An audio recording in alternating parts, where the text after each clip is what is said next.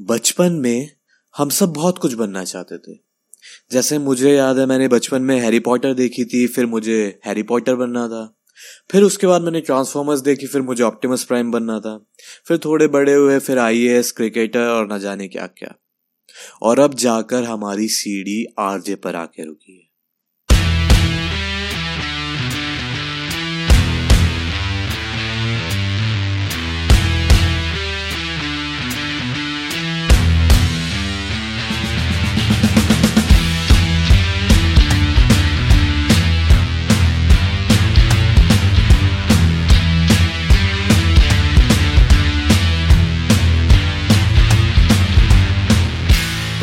नमस्कार आप सभी को। मेरा नाम चिराग है और आप सुन रहे हैं hear us loud the podcast show episode three what do you want to be तो बचपन में हैरी पॉटर देखने के बाद हम सब का मन एक ना एक बार तो हॉगवर्ड्स जाने का हुआ ही होगा। हुआ क्या होगा? मेरा तो अभी भी है।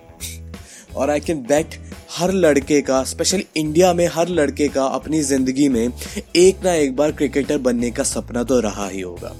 मेरा तो अलग लेवल का था। गली में प्लास्टिक की बॉल पर छक्का मारने के बाद अपने आप को सीधा धोनी से कंपेयर करता था। खैर, बड़े हुए सच्चाई सामने आ गई। तो बचपन में हम सबसे एक सवाल बार बार हर बार पूछा जाता था, वो ये है कि बेटा, बड़े होके क्या करोगे? या बड़े होके क्या सोचा कि क्या बनोगे? और हम बिना कुछ सोचे, समझे, कुछ भी बड़ी चीज़ बोल देते थे। मतलब कुछ भी। जैसे हमें पता चल गया कि आई एक बड़ी पोस्ट है तो हमें आई बनना है।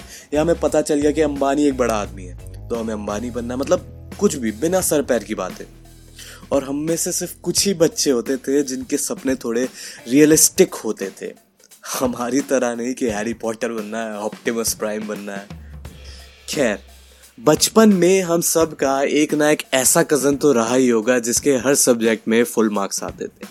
और घर वाले उसी का एग्ज़ाम्पल देखे, इतने ताने सुनाते थे कि देख देख, वो भी तो तेरी क्लास में है, उसके भी तो फुल मार्क्स आते हैं।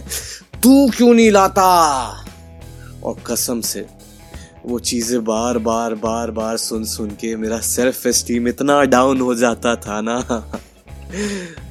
फिर मैंने फेसबुक पर एक पोस्ट देखा। जी हाँ तब हम फेसबुक चलाते थे, अब इंस्टा चलाते हैं। लेकिन मार्क्स तब भी उतने आते थे और अब भी उतने आते हैं। हाँ तो तब मैंने फेसबुक पर एक पोस्ट देखा। वो वाला पोस्ट होता ना जिसमें हीथ लेजर की वो जोकर वाली फ़ोटो लगी रहती है और नीचे एक मोटिवेशन कॉट लिखा रहता है। हाँ वही वाला। तो उसमें लिखा हुआ था single sheet of paper cannot decide my future मैंने सोचा, यार, बात तो सही है। फिर मैंने यही बात जाके पापा को बोल दी कि single sheet of paper can not decide my future पापा ने कहा, फिर से बोलियो। मैंने कहा सिंगल शीट ऑफ़ पेपर पापा का रैपट मेरे गाल पे और पापा की आवाज़ मेरे कान में। कि जब सड़क पे रेडी लगा के खड़ा होगा ना, तब भी यही बोलियो। मैंने सोचा, यार, बात तो सही है ये भी। पढ़ना पड़ेगा अब तो वरना जीने नहीं देंगे ये लोग। फिर जैसे तैसे पास तो हो गया मैं, लेकिन मार्क्स भी ऐसे तैसे ही है खैर, दिन बड़े तगड़े थे वो। पूरा रूटीन दिन का बेस्ट था। सुबह उठो स्कूल जाओ। स्कूल भी हमारा कॉलेज जैसा था। और लेकिन कॉलेज हमें स्कूल जैसा मिला। सुबह उठो, स्कूल जाओ, फिर दो बजे घर आओ। दो बजे घर आके फिर टीवी देखो। उसके बाद G T Y C T खेलो। फिर शाम को बाहर खेलने चले जाओ। फिर रात को एक घंटा पढ़ो। मतलब पूरा दिन सेट था यार। मस्त दिन थे वो। हाँ लेकिन इस सवाल का जवाब अब जाके मिला कि बड़े होके क्या बनना है? वापस बच्चा बनना है।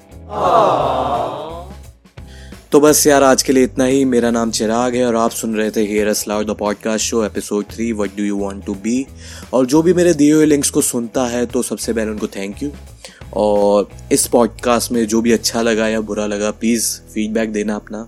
मैं उस पर अच्छे से काम करूँगा और कुछ अच्छा लगा तो वो भी बताना। तो मिलते हैं आपसे अगले एपिसोड में।